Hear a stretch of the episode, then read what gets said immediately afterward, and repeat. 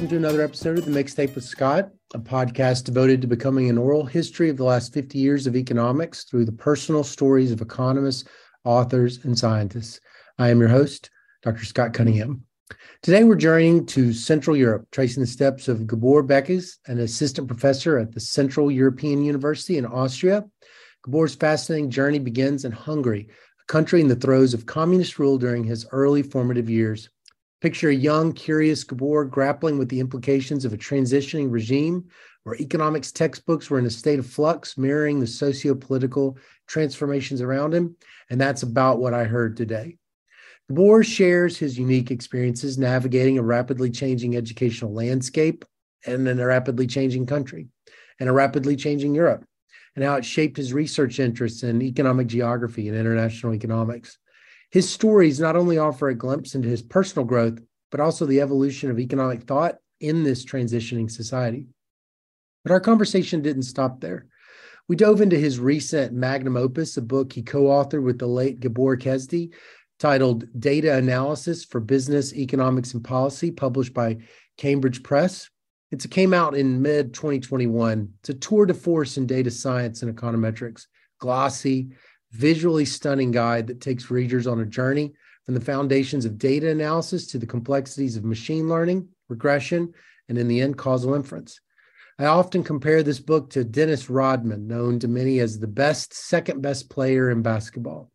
In a world saturated with Michael Jordans, this book stands out as the data Rodman of data science, indispensable, unique, offering a perspective you won't find elsewhere. It won't oftentimes be the main textbook in your class, but it will probably be the assigned readings. And even if it isn't, you need to make it so. While my own book delves into the weeds of causal inference, Gabor's covers everything. This is a book that I really see as essential uh, for kind of growing and maturing as an empiricist, no matter what field you're in. So join me today as we explore the life, work, and insights of Gabor Bekes, a man whose journey has as much to teach us about resilience and adaptivity as his book does about data analysis. It's a conversation I thoroughly enjoyed and I hope you will too. So get comfortable. Let's dive in. Well, it is my pleasure to have on the podcast today um, the author of a new book, Data Analysis for Business, Economics, and Policy, uh, Gabor Bekes. I said it wrong. How do I say it? It's Gabor Bekes, but that was close enough. Gabor Bekes with with Gabor Kezdi uh, as the co-author um, that has just come out, and uh, uh, I'm super excited to get to talk to Gabor. So, Gabor, um, could you, for the sake of the um, listener, tell me, tell us your name, your job title, and who pays your uh, paycheck?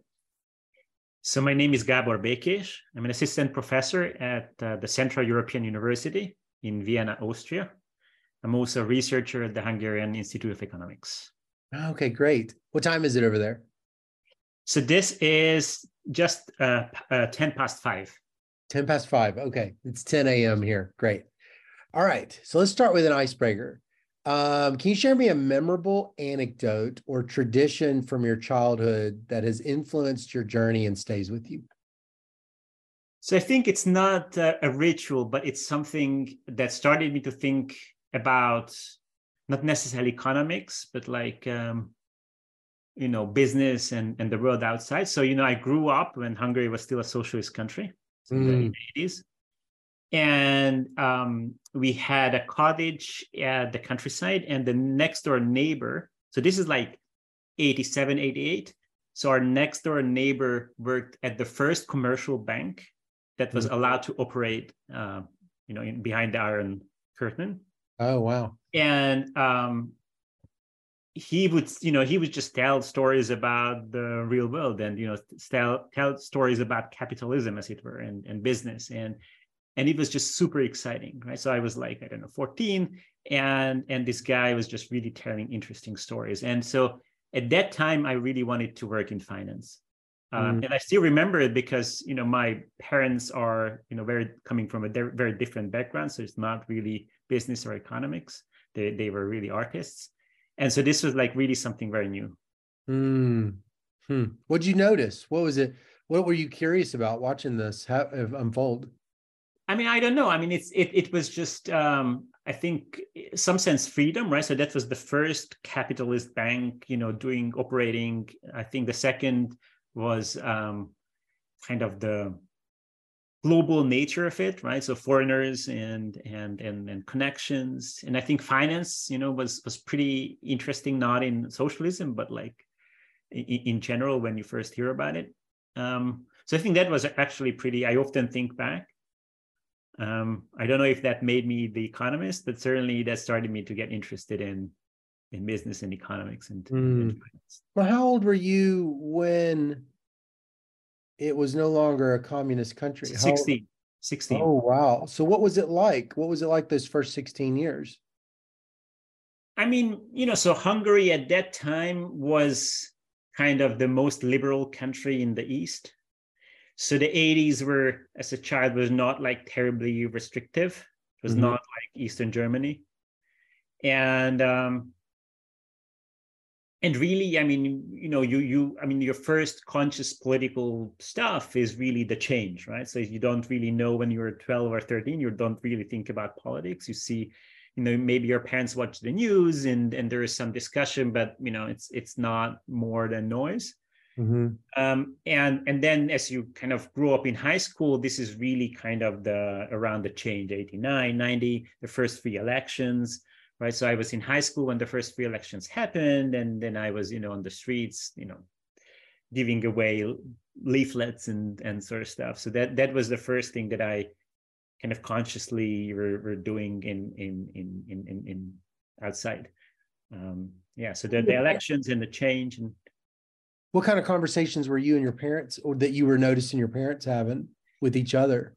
So i mean not necessarily with, each, with each other but i think a crucial discussion again that's kind of sounds that's going to sound pretty relevant is how you behave in uh, an autocracy. How mm how far are you willing to collaborate with the power that you hate? Mm. how much do you have to collaborate you know to make ends meet mm-hmm. um, the double speak uh, you know that, that that that that was going on during socialism and that's kind of going on you know, in many countries now and mm. i think this the, this idea of collaboration with the power that you hate that is not like you know russia type of oppression but still a, a, non-democratic power how you do that mm. i think that was that was something that that i've been thinking about quite a bit and what was so to an to an american or uh, some or a european that's never lived in a communist country like give give me an example of something that's just like an ordinary thing that you just hated that you no longer kind of experience now i i can't really tell you i mean i i i um I mean, I don't remember as a child that there was something that I, you know, as as 14 year old that that was for me personally, um, you know, so, something that I could that I could feel.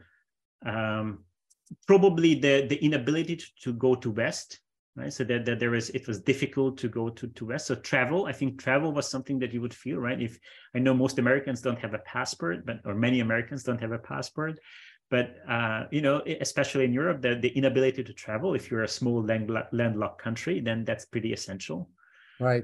Um, right so imagine you couldn't go out of wisconsin uh, and that that was that was it. Unless oh, so you, and you know unless you ask for a special passport and then you know you uh, could go to west like every whatever years but that was only after the mid 80s so up until the mid 80s it was pretty hard. It's not impossible mm. not impossible but yeah. pretty hard. So when you could i remember our first first uh, family holiday in like 88 or 89 to Italy. That was pretty hard to organize and it was really great. The first, you know, the taste of freedom.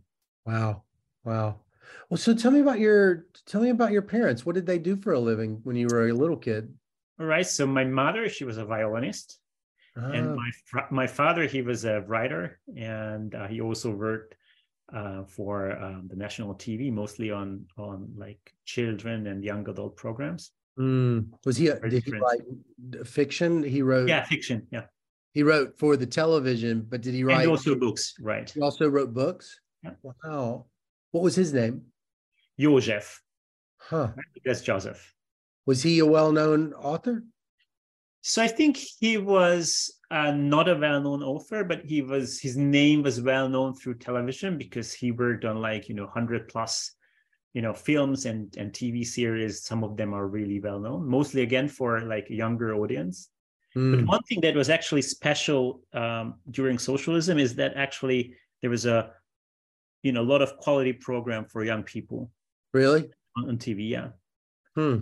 Um, and and, and um, yeah, so I think you know that that that. Uh, and that was part of your. Is that what? I'm just curious. What? Why would that be? Why would that even be the case? I have no idea.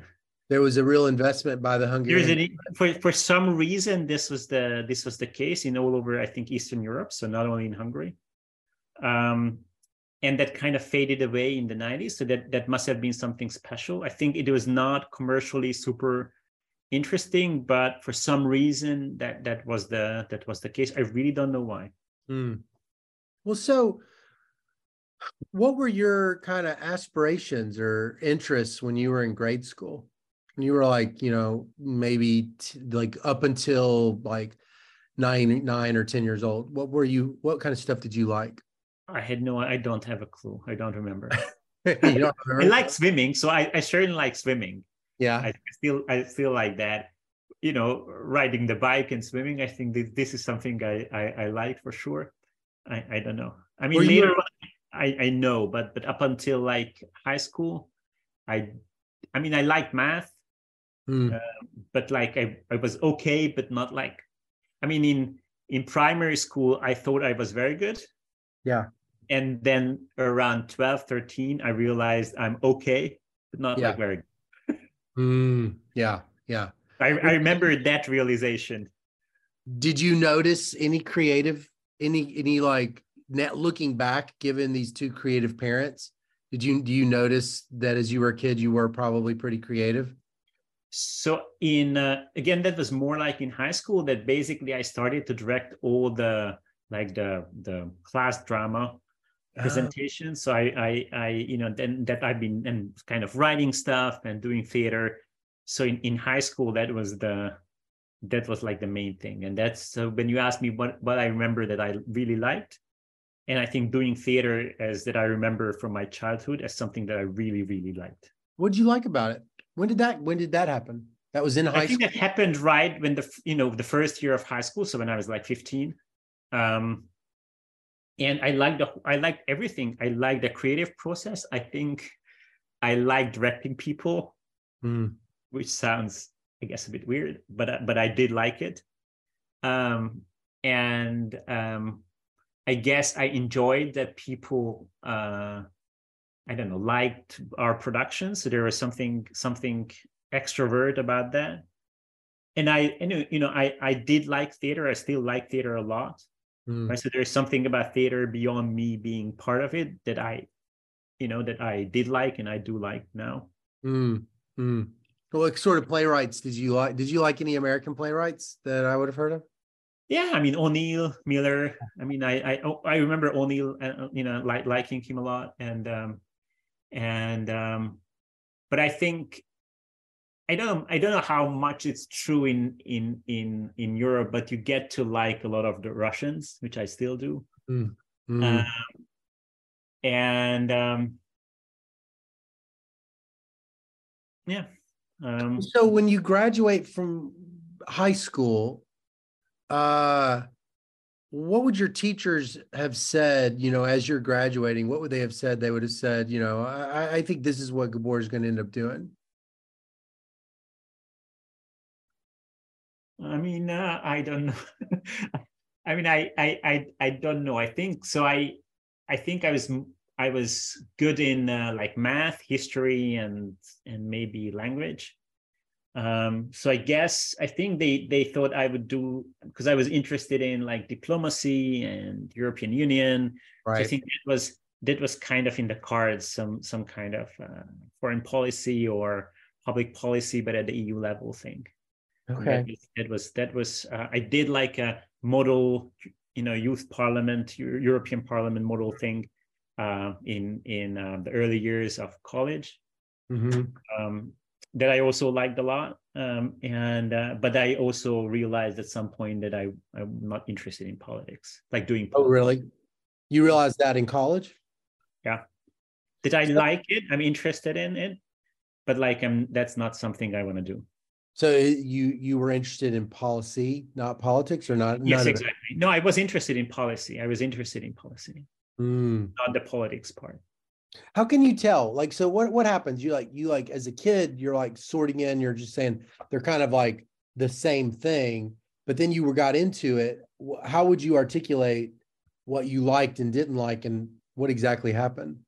I mean, I guess I loved um, the European Youth Parliament, so I, I really enjoyed like this getting together international crowd and this debating policies and you know that's that's you know I, I started it when i was actually i realized i started in high school so that was like also 16 mm-hmm. and mm-hmm. so I, I like that and and and then you know you get to see more of politics right politics was also new to hungary right so that was also new to me how politics is done Mm-hmm. And then in the beginning, you have all kind of this naivete about this, and yeah. then at some point, if you realize it's like dirty, and you have to have like a, a hard skin and and all that, and I realized I'm not that. Hmm. Hmm. So when did you get your? Yeah. So I was. I have this question here. Let me just read it. So you know that you might say there's like, for the sake of argument, there's three separate ways that a person gets initial exposure to economics classes, people, and books. And so I wanted to kind of go one by one. What was your first exposure to economics through a class? So I went to, I mean, I went to study economics straight away from high school. Mm. Um, and and you know unlike in the us and the uk in most european universities you kind of go into a more narrow direction rather than just kind of majoring in something so you have to kind of decide early on what you want to do and you can change but you kind of put on a track early on and and that was um, that was economics um, mm. so i remember you know so so the first the first uh, in, in budapest so the first uh, you know meeting with economics was like micro 101 yeah. And i think my first you know i guess for as, as for many people like the first experience that i remember is that when you study perfect everything and then you think wow that can be right. Mm. uh, and and and and kind of this experience again especially in economy that's just moving from a centrally planned economy to a market economy, right? So there is it's really far from equilibrium. Right. Right. So that's your daily experience. Right. And then you go into school and then you have these perfect everything kind of models. Mm. And so I think that was the first first experience that I thought, you know, some bits are super interesting. Game theory is super interesting. Mm. I never thought about this, and that sounds like pretty cool.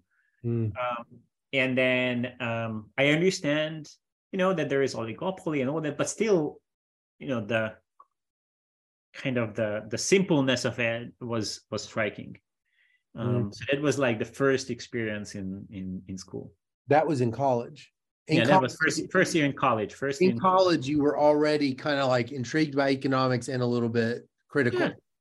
yes exactly i think i think yes i think you see yeah both both intrigued mm-hmm. um and and because you are in an econ track you get to study you know trade and um, and macro and and and labor fairly early on right so mm-hmm. in the mm-hmm. second or the third year i would have seen you know the more interesting bets yeah. but like the first year it's, it's pretty standard uh, and and and even though that was like you know just post transition uh, we still got to you know I, I, I, the the Varian textbook was the micro textbook right? So oh, still oh, you used Varian for yeah your, i did.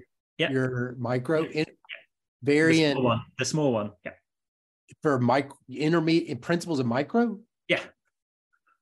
The the thin one that's like yes. optimization in it? Yeah.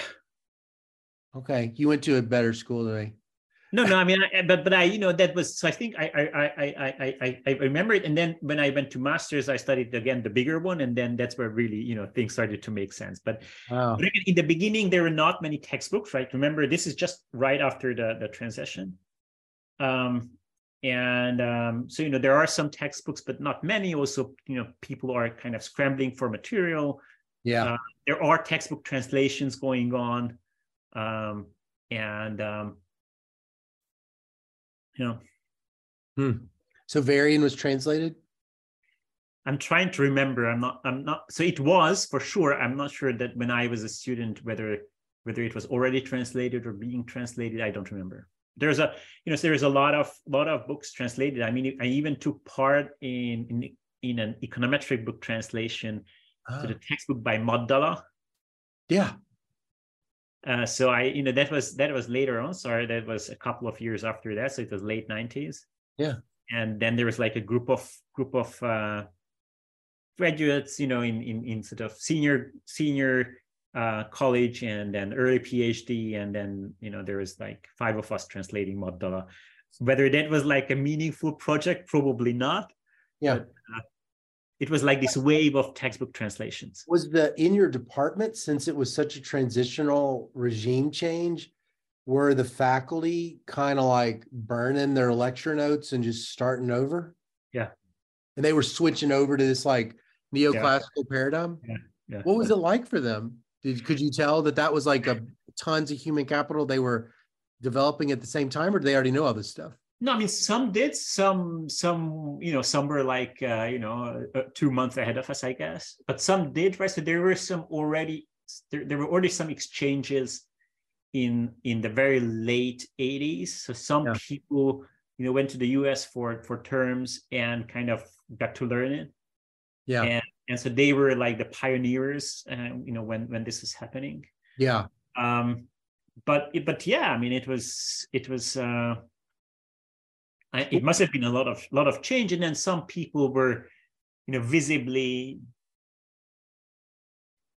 uh, not very comfortable in in in this setup in the sense that they were uh, not doing a very good job and then sure. other people actually did make a switch and they already you know i mean it was so although teaching must have been fairly limited but people could have got western textbooks in the in the mid 80s mid to late right. 80s right yeah. so again hungary was was more liberal and open than other countries so you could you could with, with difficulty you could travel you could get uh, foreign books uh, textbooks in so there were already some you know schooling for people in the late 80s and they were mm.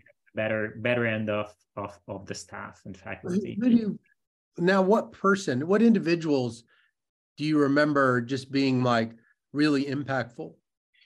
So basically Laszlo Halpern who was uh, who was basically my so later on he was my MA thesis and also one of my MA thesis and also one of the PhD advisors. So he gave a course at a college called um, in the mid 90s so I was in like second or third year mm-hmm. on international trade and, and international economics, more, more international economics, so like exchange rates and, and trade.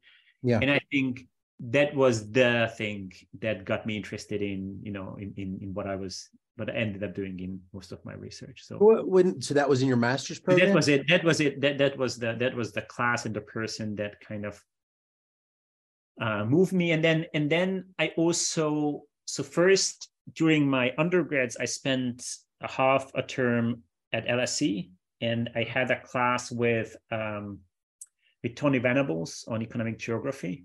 This yeah. was exactly the time he was writing his textbook on economic geography. So he was kind of teaching out of his manuscripts.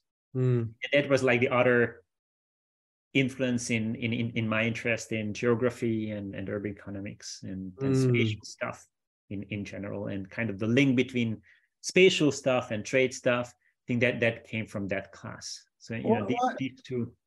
Wait, so tell me just for for the sake of the reader, uh, listener, what what about that material really just captivated you? Why do you think it was amongst all that stuff you're learning, you know, and all the changes happening in the world? Why why that material?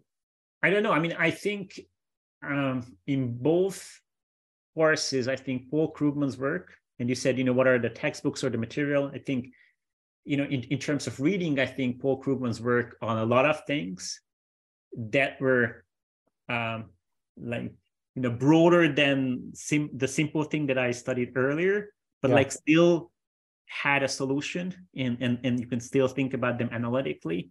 Mm, I think some of his papers are really the ones that kind of captivated my my interest that come through both these courses mhm. both in trade and in exchange rates and uh, you know, the, m- many things from from pass through to the J curve to the oil shock to the Dutch disease um, to you know uh, kind of the creation of agglomeration and periphery. Um, the, the, these were you know these were super influential. Yeah. So you leave LSE uh, to go get your doctorate. Where do you end up going? I so I started the master's at LSE and then I finished at CEU. CU. So did they have a strong tradition in economic geography international? So I think yeah, uh, this was um, so maybe not. Meh. So I think not at that time, to be honest, not at that time. It it it, it ended up being quite a good uh, collection of people later on. May- Maybe that was when I went there. That was that was the beginning. Of course, at LSE they were, but at at CU it was just kind of the beginning. Uh, I think most people were interested in. So there's a lot of transition economics Yeah. there was in the 90s there was this whole broad spectrum of studies about the transition from you know communist to or Mm. planned centrally planned to market economy so there's a lot of that and there's macro and labor i think What kind of Um, fields did that transitional economics draw on? say it again What kind of fields did that, what kind of like, you know, fields and traditions did transitional economics? I mean, it's almost like by being transitional economics, it almost just seems like this is a field that may never persist because if everybody eventually transitions, then it's just like a history field or something. so i think okay so this is like a deep and philosophical issue right so i think let me answer the first question i think it's political economy Ah, this is what what we what we this it, this would be now part of political economy Yeah. it's also part of market design right.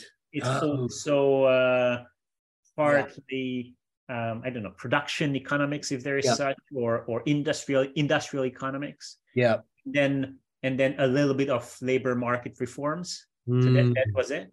And then you know i mean so you can yes on the one hand this that that was a very specific field and i used to think that this is not a field this is just a topic. Right. but then you know you have you still have centrally planned economies. You actually have economies that are becoming more and more centrally planned. Mm, right? So in the sense that if you think about the move between how economies are organized and the mhm. study of that i think there is more generality than than that. Let me just let let me just give you one idea about this. So i think Janos Kornai, who was like the you know kind of the one of the most well-known scientists of the socialist regime and and he was very active in this in these years. Now his central thesis is that the soft budget constraint is the essence of central planning is that there are firms budget. of budget constraint right so this Soft? budget constraint But you said soft budget constraint. I said soft budget constraint, yeah. So in this this is the idea that there are firms, Hmm. but and they have a budget constraint Yeah. that they optimize, but this is like a soft constraint. So the state can always come in and save them, Mm, and and and that that's going to change incentives, and that's going to change, you know, how we think about productivity and allocation and the lack of reallocation right? mm, If there is, if the state can always come and save you, then you're not going to reallocate resources, right? And that's not going to be creative destruction, you know, a lot of things. And and yes, I can almost imagine more risk taking under a situation like that. There is no more risk risk taking because there's also no reward because if there is a soft constraint, then the state will take some of the Oh, I see. They give and they take. I see. And and so I think you know if you think about this, this idea is more general. Yeah. Right. This was true for the whole economy in the in the 70s and 80s. Yeah. It may not be true for the whole economy of countries, but Mhm. there are many countries where the state operates very strongly in the economy. And then you know companies have a diluted um, incentive structure yeah and, uh, and and this is something that many of my colleagues are are, are working on mm.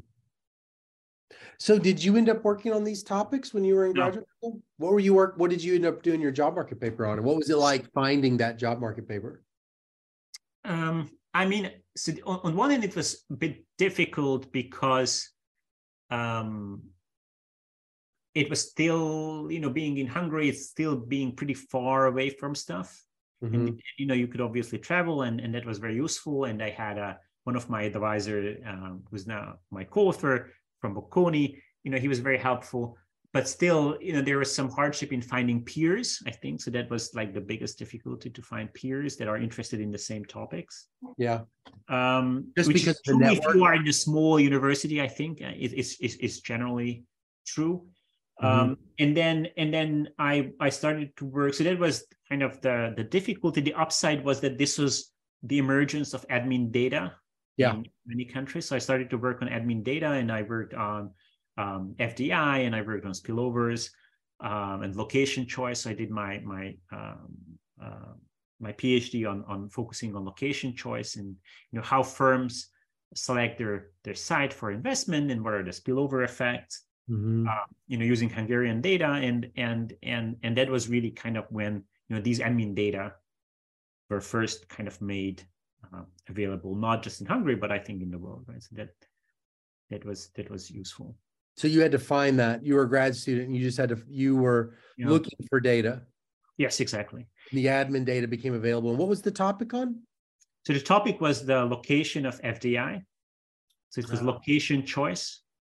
Okay. Uh, and um, you know think about you know agglomeration and proximity to consumers and Mm. uh, how different um, types of firms make different decisions. And then how these decisions have um, a productivity spillover to existing companies how this productivity spillover is heterogeneous Yeah. how some firms would benefit you know and, and that was related to the policy debate that was very strong um, in in kind of the mid late 90s um, in Hungary, but also I think uh, in Europe, many places that um, you wanted FDI, but then uh, once you were having it, uh, how is it going to affect the local local firms? And and there was you know in, in early 90s there was this massive optimism that well there is this massive knowledge inflow, right? That these multinationals are bringing in the know-how and how that's going to have like this very positive effect on everybody else and then it turned out that that it's really like the top 25% of of the local firms who who are able to absorb all these knowledge about you know how to make stuff how to um, export how to uh, how to benefit from kind of globalization. And then there are some firms that it doesn't for whom it doesn't matter. And then there are actually firms who are losing out who are kind of Yeah. because of workers leave them or because um, they're just competed out are, are kind of losers of this process. Did you find as you were as you were looking for that job market paper did you could you just tell you know so, sometimes there's sometimes there's people where the they they're they're really doing really great in the program until they have to get to that point of the um finding the project. And you know they may not have the mentors around them or it just might not be intuitive how to find that project. Was it what was it a was it a process what was the process like for you of just moving from classwork to research I mean, I think because research was the more creative process, I think I enjoyed that more, uh, and and I wasn't really good in uh, kind of transforming it into papers that have a good structure and that have like uh, Yeah. Uh, but but like the creative process of coming up with ideas and working with the data and finding out something and relating to policy I think that's that's something, and and then going to conferences and discuss it. I think that's something that I actually that I actually like quite a bit. yeah yeah yeah yeah I totally identify with that um so you finish and you end up getting this first job so where did you end up getting what year is it at this point and when did you where, where did you first what was your first job you landed So let me think. It must have been 2007, nine, something like that. Okay. So, um, and that was actually my second job. So my first job was between before my PhD. I worked for an investment bank in London for two years. Okay. Yeah. Uh, I've I've worked for Lehman Brothers, which no longer exist. Oh, you worked for Lehman Brothers. That's cool. And uh, and and that was like 2000 to 2002. Uh huh. Um, and uh, you know, I was I was We're the same age. I think. I think. What, what? What's your birth? When? What year were you born? 74, 74. I was born in '75. Okay. What music were you listening to in high school? Um, Hungarian alternative, Hungarian alternative music. right? Uh-huh. So I think Hungarian alternative. I also listen to a lot of classical music. Right? Uh-huh. That's kind of where I'm coming from. So I think Yeah, sure. I, I, I really have like an uh, you know, m- multipolar musical taste in the sense that that um, that I like uh, David Bowie and I also like Bach and, and Yeah. you're not that different but I you know um, I, I certainly not like I don't I don't share your strong taste for for hip hop I Oh, yeah. like it but but, uh, but that's not um, yeah I mean I, I guess I, I I you know I, I like like They didn't have uh, rap. Didn't make its way to the through uh, to communist Hungary. so it it started it, it came in right around 90 so it was mtv yo raps Oh yeah, yeah. that? that that's something i remember and i said what what's going on Eh, and and um you know so so i think that that um um i also like um like Sondheim and musicals and I, Mm, I like musicals also when kind of growing up. Yeah. Um, um, maybe maybe more Webber and less Sondheim, and now it's more Sondheim than Webber. But but um, well, so okay, so you get this first job. so, so, so, so my first job was as an investment bank, but like my my my my, my Second first job. my, my, my second job was at the Institute of Economics that I'm still working for in, in Budapest.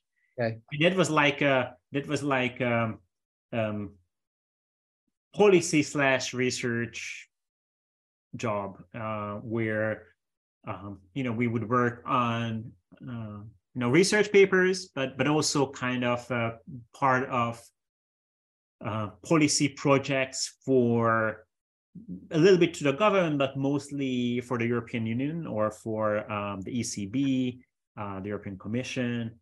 Um, so a lot of the things that I was working on was like EU level policy related stuff about um, trade and firm performance. And um, But these weren't academic articles.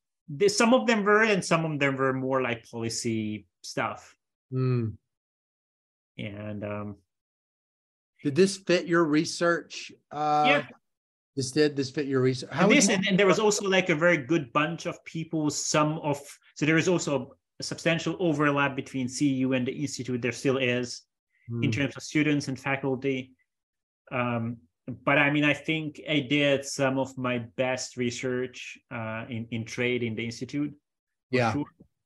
and um, and they were often you know related to you know so we were work on so we would be working on um, um, comparing trade performance at the firm level across countries Mhm. and then you we would find that there is um, a large fluctuation in in your your export partners and and there there are you know so the the the trade literature at that time you know the Melitz type of models they were saying you know you have kind of some productivity draw and then if you're lucky it's going to be high and then that's going to allow you to to uh, cover the fixed cost of exporting and then if you do that then you're going to export and then Mm. in data as we're comparing you know doing this policy work to, to compare countries we're finding in hungarian data that that um, there are um, these short spells of of trading experience at the firm level. So you would you would sell some stuff but only for one or two or three years and then not do it again. Yeah. and and it turned out to be a you know a, a, relevant academic question to think about this temporary trade and and to juxtapose a different type of model to the Melitz type of model where you can kind of have a higher variable cost and a low fixed cost. And that means that in sometimes that would be worth uh, that would that would worth trading. And if you're not in the most productivity productive bunch of the distribution then this is something that's relevant for you and you're going to do this temporary trade. And that was that started off as finding something weird in the data. Yeah. Yeah.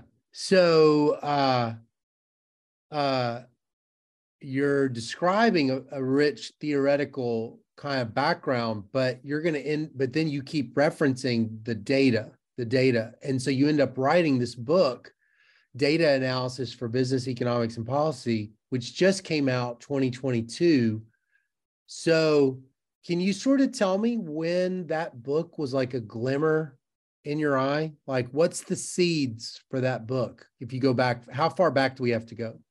So that's, you know, so it took so that that started like like nine ten years ago so i was i was still working at this institute but i was already teaching as a visiting professor at CEU actually and then and then or can you i just now realized would you mind real quick telling the listener uh the short version of like you know what is this book that i keep referring to? Right. So this is um so the, this data analysis textbook is um an applied master's slash undergraduate textbook that covers a whole spectrum of, of data work, starting from survey design and data collection to descriptive parts. Uh, then in the second, the, the, second part, we do regression analysis um, mm. from OLS to like logit and time series. And then in the third part, uh, it's prediction and machine learning. Um, and and then including classification and and and time series prediction. And then in the fourth part uh, it's causal analysis. So basically from dogs and diff and def to panel and and, and event studies. Yeah. And like the idea of this textbook you know is that this is written for the future practitioner. I said mm. this is not a phd textbook. We have a few of those including yours that are more like graduate PhD level research oriented textbook. Mm-hmm. This is for people who end up going to work with data, but not yeah. necessarily as an academic. Ah. And for them, you need to have this broad spectrum of, of you know tools and methods. Yeah. Not like super deep into math. Right. So the emphasis is on case studies and practice and and how you you know how kind of um, explain what you find. Right. Um, right.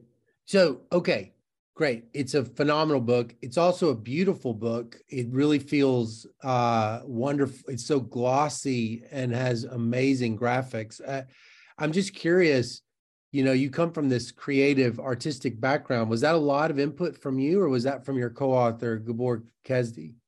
So first, thanks a lot. It's it's it's it's nice to hear that um, no, it was it was it was me, I think. Um, and I'm going to be a bit more precise. So let me answer first your your your your yes. original question of, of how it all started.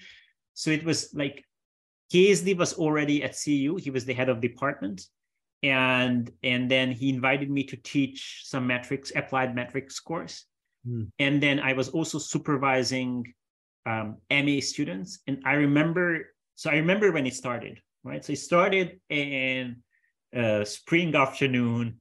Um, I was having a, a, a, discussion with a guy I was supervising, whose thesis I was supervising about whether to use random effects or fixed effects. Yeah. And that was his main question that he came to see me. Mm-hmm. And and and and at the same time, he didn't really have an idea what he's doing, why he's doing that yeah. and how to interpret the coefficients that he found, right? So there was the significant, not significant goes up, goes down, um, and then discussion discussion about random effects versus fixed effect. And and and then after this, I went up to Kezdi and I said, you know, we are not doing something right because this is not what the the supervision and the discussion should be about. Yeah. Right. And and and I think that was the beginning that that we need to do a better job in in deeply explaining the simple stuff in data yeah. including how to interpret OLS coefficients with you know great confidence rather than talking about stuff that don't really matter outside of academia. Right. So that was the that was the that was the beginning. Your your second question about about the, the graphics. So i think it was me. I wanted to i mean we wanted to have something nice. I think i had more interest in this a, a little bit and then um, i listened so i thought about the color scheme and then i listened to um, a presentation of python enthusiasts on matplotlib and how they how they pick how the human eyes work and how you see colors. Mm. and that's when i heard about viridis the color scheme that you see in the book. And then i said okay everything should be with this color scheme including the cover you know every graphics and and everything should have like this like kind of almost purplish deep blue and exactly this, so this is so viridis is a frog frog and and and, and it, it has like different you know it, it has colors from yellow to this aubergine to teal and blue and and, and green mm. so this color scheme from from like yellow to purple to dark purple yeah. is a color scheme that's that's also friendly for um, colorblind people oh and actually turns out that Kezdi is one of these 5% of of of people or 6% of of white males that are colorblind Oh, this is you know he he used to tell me that he can't see blue and uh, uh blue and red. Colors? He could see these colors. Yeah, because this is you could because because this is these are this color scheme is designed so that you know colorblind people can see it. It's also if you print it black and white, you can see dark from light. Wow. And even when you show this color scheme, people's mind will just understand that purple means higher and more and yellow means less and lower oh, so you can have you can have these rankings and you can have you can use them as individual colors but yeah. you can have like a heat map oh wow which we do one of my favorite graphics we have a heat map i actually it's so funny i i know i must have i know i must have like thought a lot about the color. It's just that I'm not a particularly visual person, so I didn't say the words out loud, but it's like every time I looked at it, I think I must have. Every time I looked at it, I just think I made a comment and go, "This is a really pretty book." You know, this is the I, I, well. It's not just that. Even the cover with these like random forest plots or these polynomials or I mean these so so little minimalistic uh clean lines, lots of space. And I mean, it's just even the way you just do some of these things, they're really original. I mean, the cover was also designed, and these are yes. So so basically, the cover pictures like there are the you know the six small pictures on the six small visuals on the cover, and each are kind of a simplified version of an actual graph that we have in the book. Right, right, right. Right. So these are these are kind of and then we use the graphic designers to make them look nice but we kind of draw like how they should look and then the graphic designer make them look like nicer they're gorgeous um i did not realize that i did not design the cover of my book i can barely put clothes together that don't make me look like a fool so uh you, you, this is just so amazing that you put this together crazy um, also what's that crazy also Really? So like okay. imagine, I mean, you know, this is like like the, the discussions I had with publishers. So it was published by Cambridge University Press. And um, you know, the, the discussions I had with how the print graphic scheme corresponds to the different graphics, different colors that you see on the screen. Yeah. Like this is like i, I remember you know i think back of those discussions i think what am i what was i doing? I had no what idea. was Gabor thinking about this? Did he how did so he he wanted to make it pretty so i think he wanted to, to make it like a college textbook like yeah. like pretty and um so you know he wanted i think so so so the idea to have a lot of graphs i think mm-hmm. that's something that he pushed for to have a lot of graphics Mm. Also, because you know, for practitioners, um, the idea of making graphs and visually telling the story is really important. Yeah. Um, yeah, totally. And um, and that telling of a story actually teaching students to that the research has this telling of a story element it's it's funny. You're not really sure in which class you're supposed to teach that you know?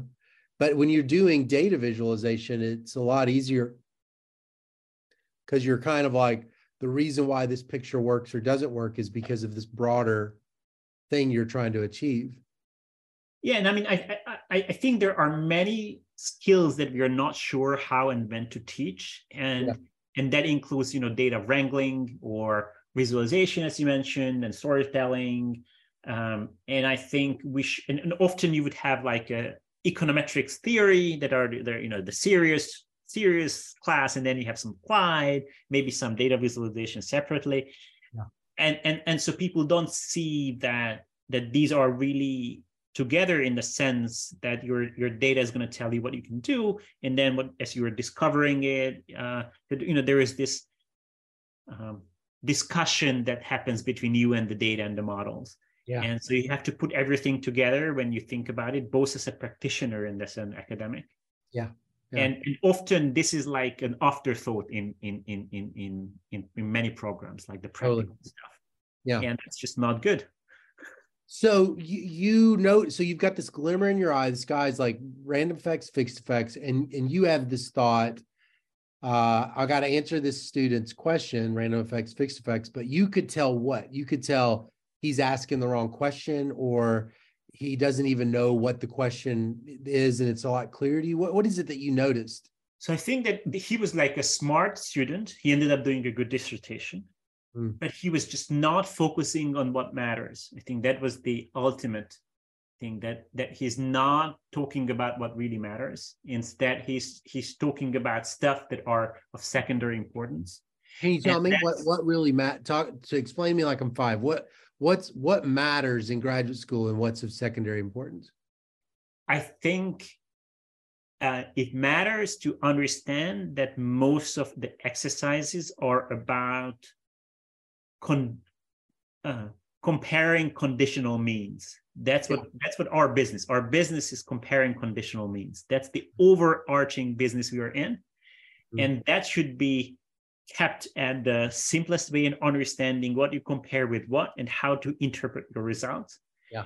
And if you are able to understand, and you know that's that's more than five year olds, but if you are able to understand and and and explain you know a, an OLS regressions with with two ver- two right hand side variables. Yeah. And you know what you're doing, and you know what you measure, and and that's already fantastic. Mm-hmm. And and this is what you should think about: like what is the right simple regression or or conditional comparison that you should do? Yeah. And then how you should work with you know what is the right data for that? What is it that you can realistically ask from your data? Yeah. That's 80%. And then on top of it, you can think about the details, right? I think it's at the academic level, we think the right diff in diff is is uber important. Yeah. And it is. At the academic level, when you have really specific questions and you know super specific situations and everything, but at at some lower level, to understand that diff in diff is just four numbers.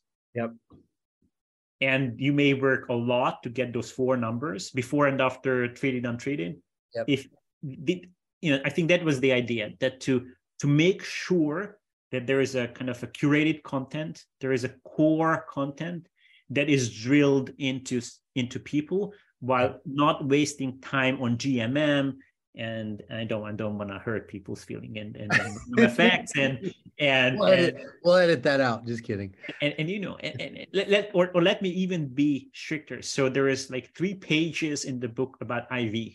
Yeah. Right. And the reason for that, while as there's like 50 page about you know fixed effects and or 80 page about fixed effects and definitive. Mm. And the reason is because practitioners are unlikely to find themselves working on a question that is given to them with data given to them, yeah. where IV is the solution. Yeah, yeah, yeah. Right, right, right. Right. Often we kind of create situations or try to find scenarios where we can use it. Mm-hmm. But but for practitioners, that's not the most likely scenario. It's so like you did to... back. It's like you backwards engineered the the the student. Yeah, it's true. We wanted to. We thought a lot about. So you know, you asked about kind of the glimmer in the eye and what happened then. And what happened then was we wanted to. So we first started to teach uh, an, an, applied course. This kind of started to grow and grow with Kezdi. And um, after four years, we said, you know, let's let's what are the books we want to teach, and we couldn't really find one.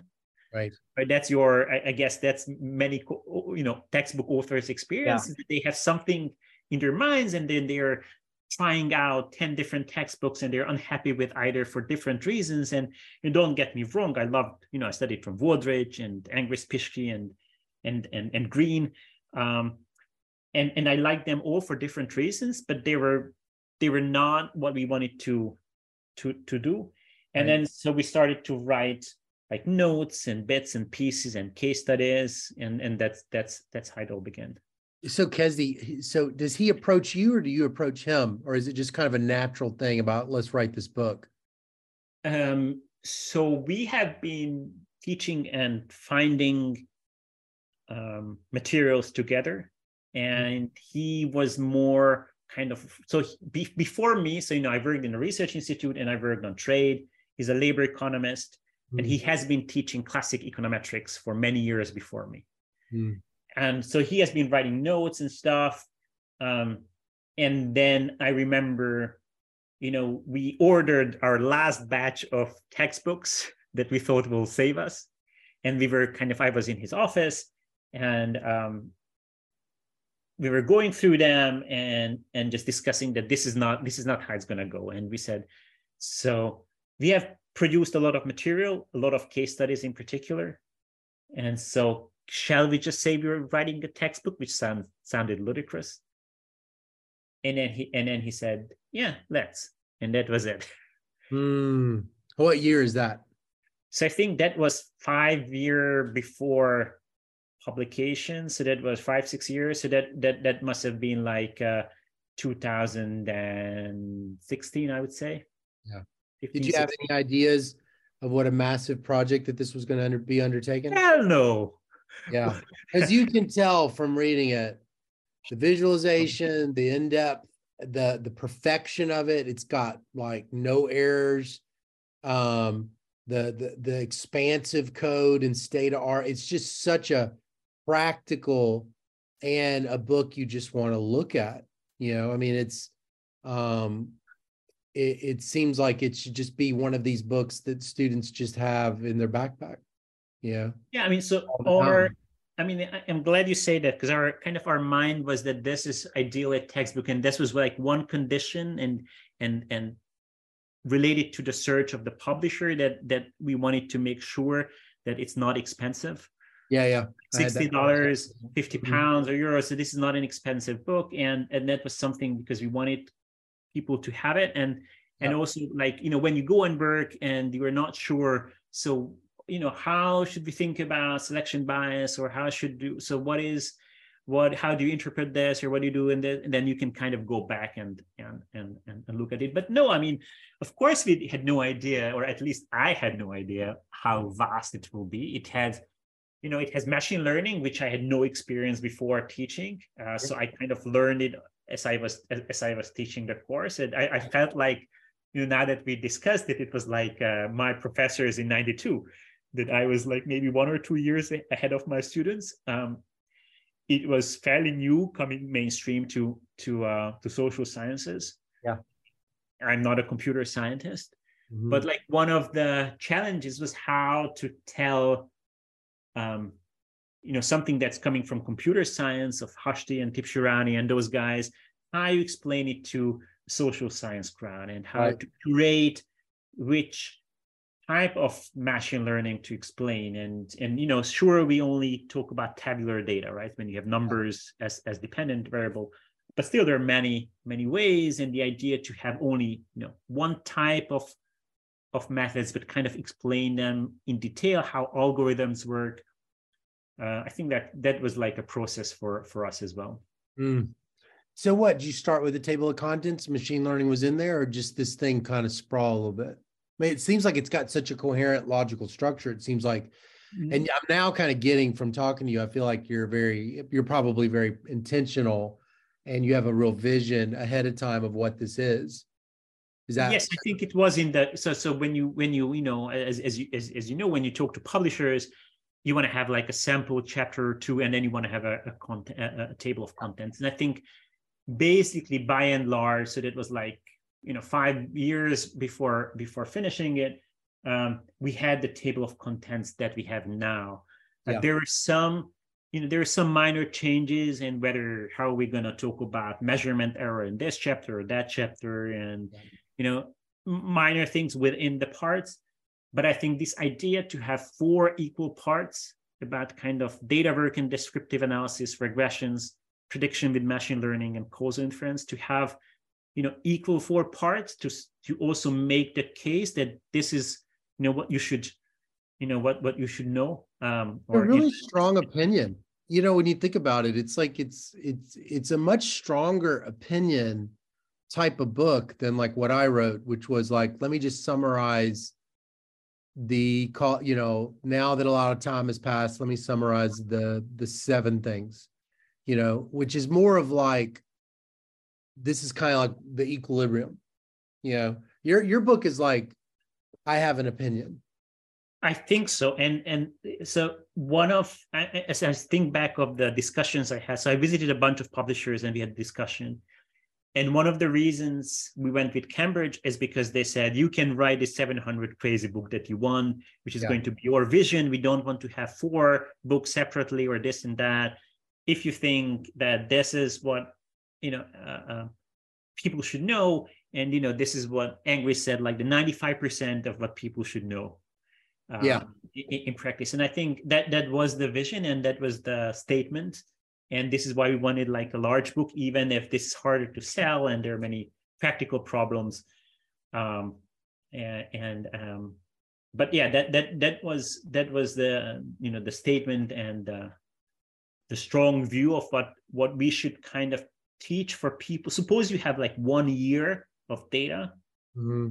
like one long year or maybe two years and that's it yeah. what is it what is it that we should let you uh, go with. And then it comes with, you know, the case studies and the coding bets and, and stata and Python, and it shows that at the same time you're agnostic about coding.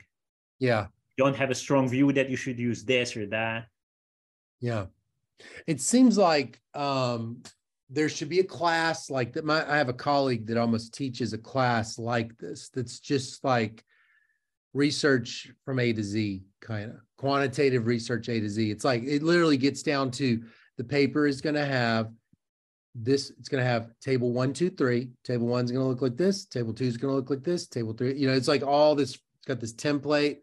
And in a way it's like kind of got this you know feeling. It's not like it's not as it's not like that but it's it's sort of you know basically the strong opinion of the gabors of uh that it's not the only thing you need but you do need this book and I think the other aspect is that you need to have a strong.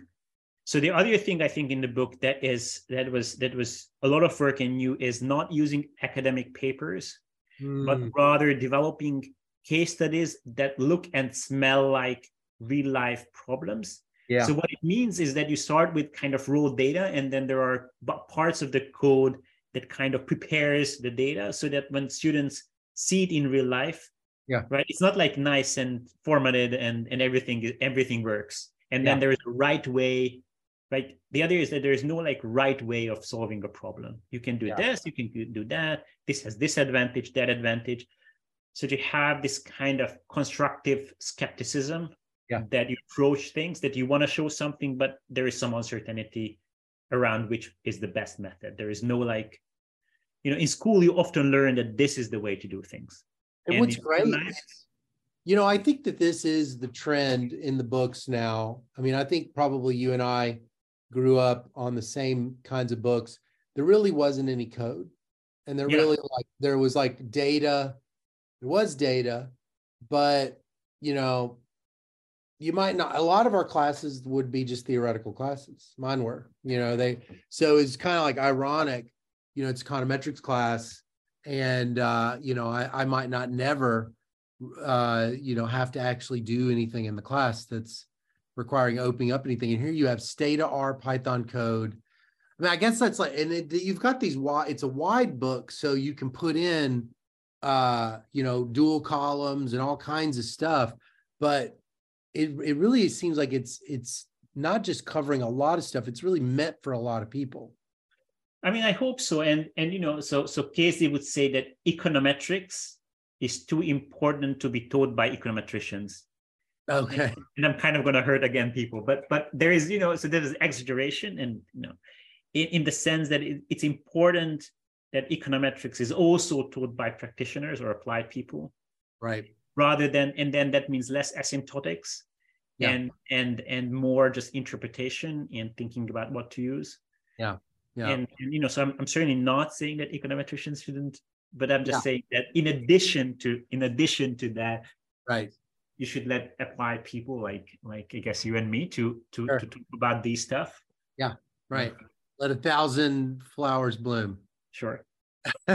well, so uh your Gabor Kezdi, uh, he was a major mentor to you, is that right? That's correct. I mean, he, you know, he as I, as I mentioned, he has been teaching econometrics uh, long long before, Hmm. and um, he was so he studied in Michigan, and he was like one of these people early on in the '90s to come back and kind of have a large following in in, in teaching metrics uh, the, the American way, and I think um, uh, he was he had this very strong vision of focusing on you know if i don't believe your simple stuff Right. i'm going to have a hard time believing your complicated stuff and, Exactly. yeah. and you must know your data if i ask you so what does this variable exactly measure you Right. cannot just say well this is uh, you know labor cost so what exactly right i think Yeah. so i- in that sense uh, he had an influence on me and you know my my peers and colleagues Uh, that's really interesting. You can that that that helps kind of bring together the philosophy. I mean, even the back of the book when you've got these, uh, you got Josh Angrist and you got David Card and Kerwin Charles.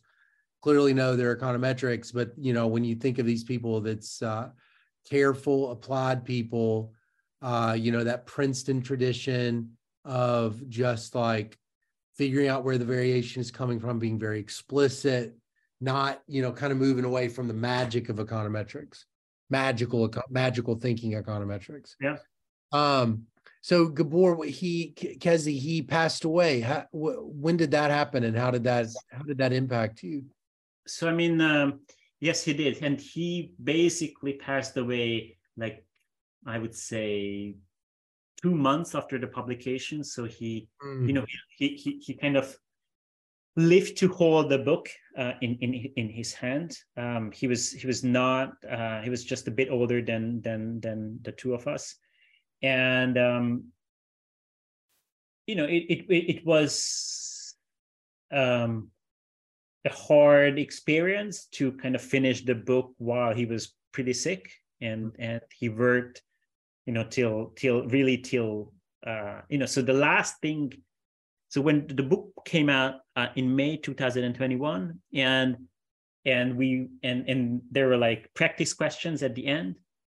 And like one month before his, his death he finished a hundred page solution manual to the practice questions. Oh wow.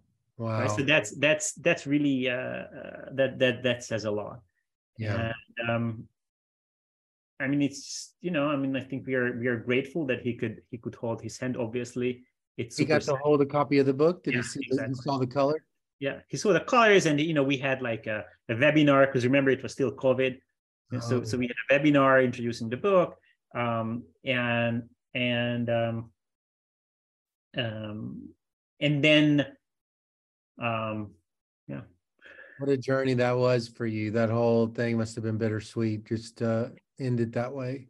I mean, But it, it, it was, and I mean, you know, I I- try to separate talking about uh, the book of of of of his passing because I don't want it to be like a sad a sad story. But I mean, it's it's really his you know magnum opus and maybe maybe maybe more than mine and and um and I you know I I when when I see the book you know picked up in in India and China and Australia and you know far away places I wish he could, you know, he could he could yeah. see his ideas, you know, going far, you know, far far away, and yeah, and and um, but well, so now that you've written this, we're at the top of the hour, so just want to kind of conclude. Now that you've written this book, how do you think your career is different now, having done this? What what what about how does your sense of yourself and the sense of what your ambitions and goals and what you want to accomplish, how is it different? Having written the book? I think it's a very good question, and I should think more about this. Um, I mean, you know, the book is out, so I've in the past year, it's it's more back to to research and and and it's more more regular. Um, you know, I, I still there is still some work in in um, kind of PR and then code maintenance and preparing uh, the distant second edition it's not something you would not know right? So there is there is there's that bit yep. i think it changed my life certainly that i'm much more confident about metrics yeah. uh, than i used to be. So i actually learned a lot during during writing it and and i've become more pedantic about some stuff and more relaxed about other stuff more pedantic right. about basics and more relaxed about complicated stuff. So i think it had it had this uh, um, you know this this impact on me. Yep. Um, um, maybe, maybe that was the, that's the most uh, that's the most important. And um, and um, but it's you know it's the, the it's a lot of work as, as as as you and other authors know. It's it's way too much. It's it's way more than you would think. It takes a lot of time away from research. So you're going to have like a gap in your cv in terms of research but at the same time it's an impact that is uncomparable to our to a research paper. Unless you are like a super super you know highly ranked you know you're a david autor or or or, or card then then your research could be interesting and could have some impact in academia but it's going to be limited. Yeah. That's i think for most of most most people you do interesting stuff you may have some impact on policy but like limited I think writing textbooks have potentially, you know, a different kind of uh, impact, and I and I think I enjoyed that possibility, and yeah. I'm proud of it and happy about this, and tend to forget all the hard work, copy editing, yeah. 700 pages, and playing with the axes.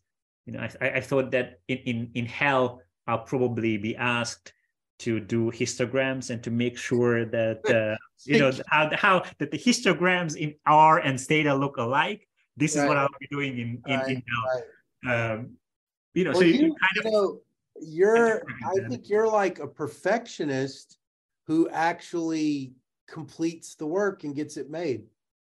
Usually the the perfectionist uh, can get stuck and you're you you delivered but I'm not beautiful product. I'm not a perfect, but but but but I'm not a perfectionist. Unfortunately, I think I'm more like a, an idea guy. Mm. I think Kezdi was better in. Um, so most of the first, you know, the first draft and the first version of sentences was written by him rather than by the two of us to have like a unique, unique language. So the voice that you hear is mostly his. Yeah. I think the case studies are are mostly mine, but the metrics is mostly his. Yeah.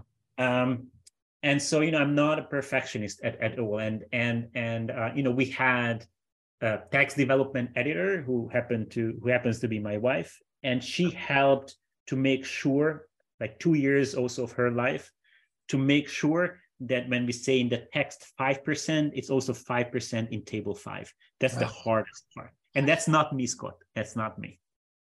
Boy, you hit the jackpot, man! You just nailed this book. You just nailed it. I, I like to. I have this thing where I say, um, and I can't remember if this is where I read this. I read, I think I read this. I think I read that you know in the United States, Michael Jordan is considered to be the best basketball player, but um, there's a uh, best of the second best basketball players. And I think I read that Dennis Rodman is considered to be the best of the second best basketball players. And I kind of feel like this idea of the textbook versus this companion book kind of has that feel. It's like the best textbook is whatever, right? Like whatever the best textbook is. But I think this is this is one of the best of the second best books, meaning like this is the book that should be on every syllabus. This should be on every econometric syllabus. It should be on every field, every micro field. It should be in the data science, terminal data science master's programs. This needs to be a thumbed, worn out copy. You know, it's they just it's the kind of book that you just will consult, and it's the best one on the market. I mean, I, I hope so. I have to tell you that we even when we were writing it, I was constantly looking at the development of your textbook.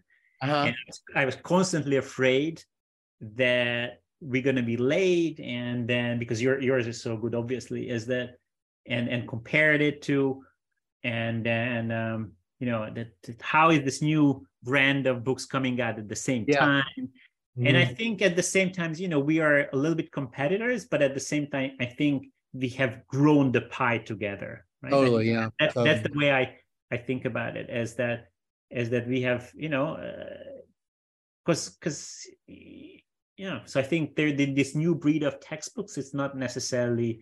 Well, they're so cheap. You just get both of them. You know, I mean, it's like you're they're so cheap. You get both of them you flip through them you you get something from some stuff and you get something from other stuff but this book yeah, i agree I you don't agree. you don't get any machine learning from my book you don't get any of this like i mean we're i think we're both trying to provide practical guidance but this kind of going from the the foundations of description because mine's so much your fourth part. Yeah. You know but this I, whole one to three is completely missing and it's critical. I, I, I know I you know even here at Baylor, you know i teach the causal inference classes and it's like it causal inference is not is necessary but not sufficient for doing research. And this gets this is a lot closer to necessary and sufficient. You know i think this takes a person on a big journey yeah but i mean there is a lot of complementarity. I mean i would i would tell you know my students if you want to learn more about the causal part go and consult scott's book. And then you know i didn't cover id and iv and rdd and and and you know so you should you should go and learn um, learn more of that. And i think one of the reasons we can do that is because there is some shared language. Yeah. You know and, and shared understanding that you want to think kind of structure about causality and it's not like magic econometrics it's more like thinking it and and DAGs going to help you to some extent yep. and you know whether you tend to believe in some uh, some extreme version of using DAGs, fine. But you know, there is some version that you want to use, and that's more important than fancy econometrics number five. And I think that's shared in in some of the new books, and I think that's great. Yep. Yep.